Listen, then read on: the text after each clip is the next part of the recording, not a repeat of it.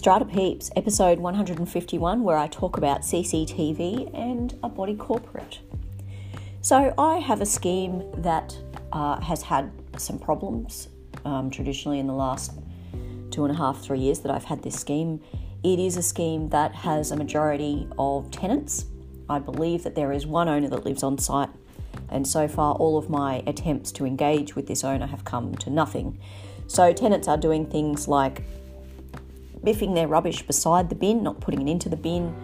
Uh, there were tenants that were peeing in the lift from time to time. Uh, they're leaving beer bottles beside doors, keeping the fire door between the foyer and uh, the entranceway open, where it's, it's meant to be. It's meant to be closed because that's how fire doors work. They protect you when they are closed. Just, just basically a whole lot of bad stuff. Anyway, the body corporate in that particular scheme decided to get security cameras installed. And to an extent, it has helped, but not 100%. So I thought what I would do is, is run you through the top five issues with security cameras. Just if you are a committee and you're turning your mind uh, to that option, these are some things to think about. So, the first thing is that uh, getting security cameras installed can be expensive really you need to have an understanding or an agreement with, amongst the committee as to where you're going to where you would like to place those cameras. Do you want to put them on every floor? Do you want to have them just at the bottom of the building in the entranceways? Do you want to have one in the lift? Uh, do you want to have a few in the car park? Where exactly do you want? The more cameras the more expense obviously. The second point i'd make is that because security cameras are an upgrade or rather an improvement to the common property they're not going to be included in your sinking fund. So your sinking fund forecast provides for things within the building to be to be dealt with and maintained over the life of the building. Things like your painting to be refreshed, um, a new roof to go on. These types of upgrades are not covered. So what flows from that is that money that's been set aside in the sinking fund should not be used to purchase and install security cameras. That said, whenever I give that advice uh, to a committee, it's always up to a committee as to whether they want to do that or whether their instructions are to go ahead and just use money in the sinking fund for that improvement. But technically, uh, to fund this type of expense, it really should be a special levy. Of course, we know owners generally do not like paying special levies. But obviously, as a body corporate manager, I have to, I'm not the police, I have to do what the majority of the committee instruct me to do before you go ahead, this is point number three, before you go ahead and get the CCTV cameras installed, uh, think about who is actually going to look at the cameras. Is there going to be a feed that goes to a box that's stored on site? Who's going to have access to the box?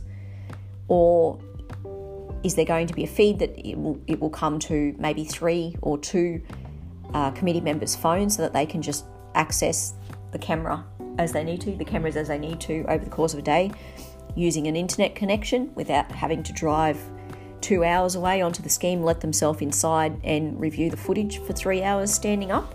So I do have a scheme where that happens.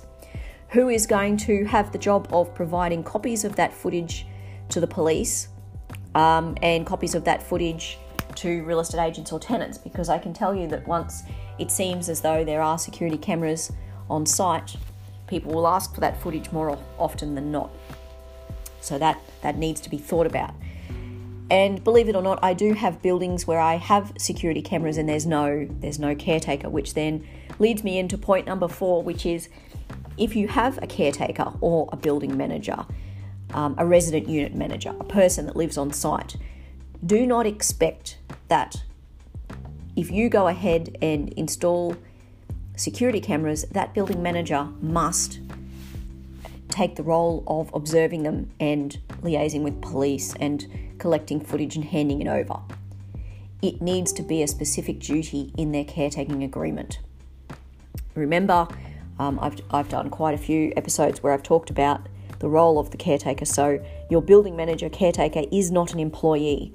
So there's no ability on behalf of the committee, the body corporate, to just unilaterally change the terms of the caretaker's uh, agreement by inserting new terms. Okay, well, now you have to look at the security footage and you have to do this and you have to do that. We're not paying you anything additional because we think that you just you just should because it's reasonable for us to no that's rubbish. It's tantamount to saying, Can you get out there and pick some cotton on your way home? It's not right.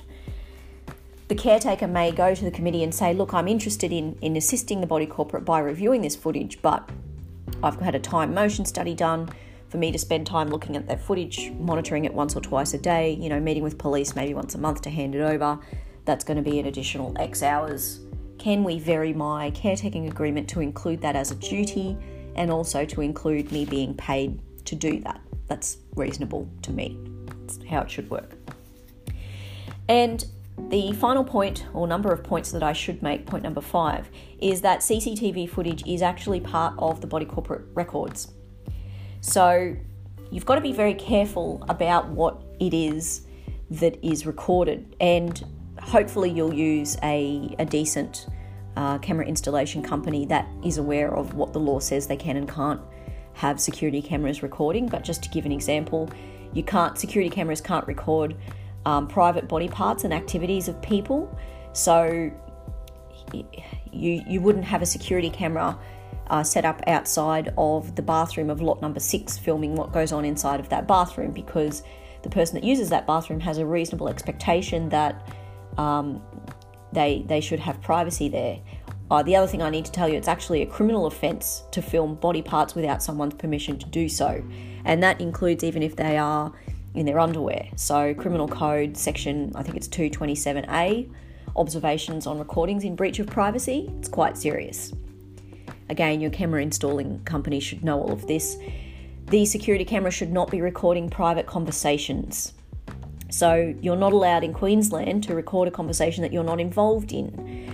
So, if the camera does catch conversation, then it needs to either the conversation needs to be disabled or there's got to be um, bleeps or whatever it is over the person's mouth so that lip reading can't take place because that's an invasion of privacy under the Invasion of Privacy Act, Section 43 prohibition on using listening devices. You should also look at sections 44 and 45 because they're relevant as well.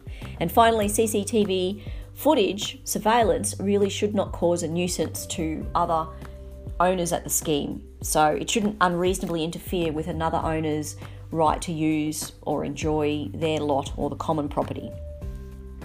So those are those are really the top 5 things to think about the main one is before you spend the money, who is it that's going to look at it? Who's going to have that job? Um, I would say to you that body corporate managers don't expect your body corporate manager will do it. Um, that's not our role. We're not insured to to undertake that role. If you have a building manager, they are more likely to be able to do it. But again, think about the additional money you would pay them to do that. It shouldn't be for free. I wouldn't want to do it for free in any event. Yeah, just some things to think about, guys.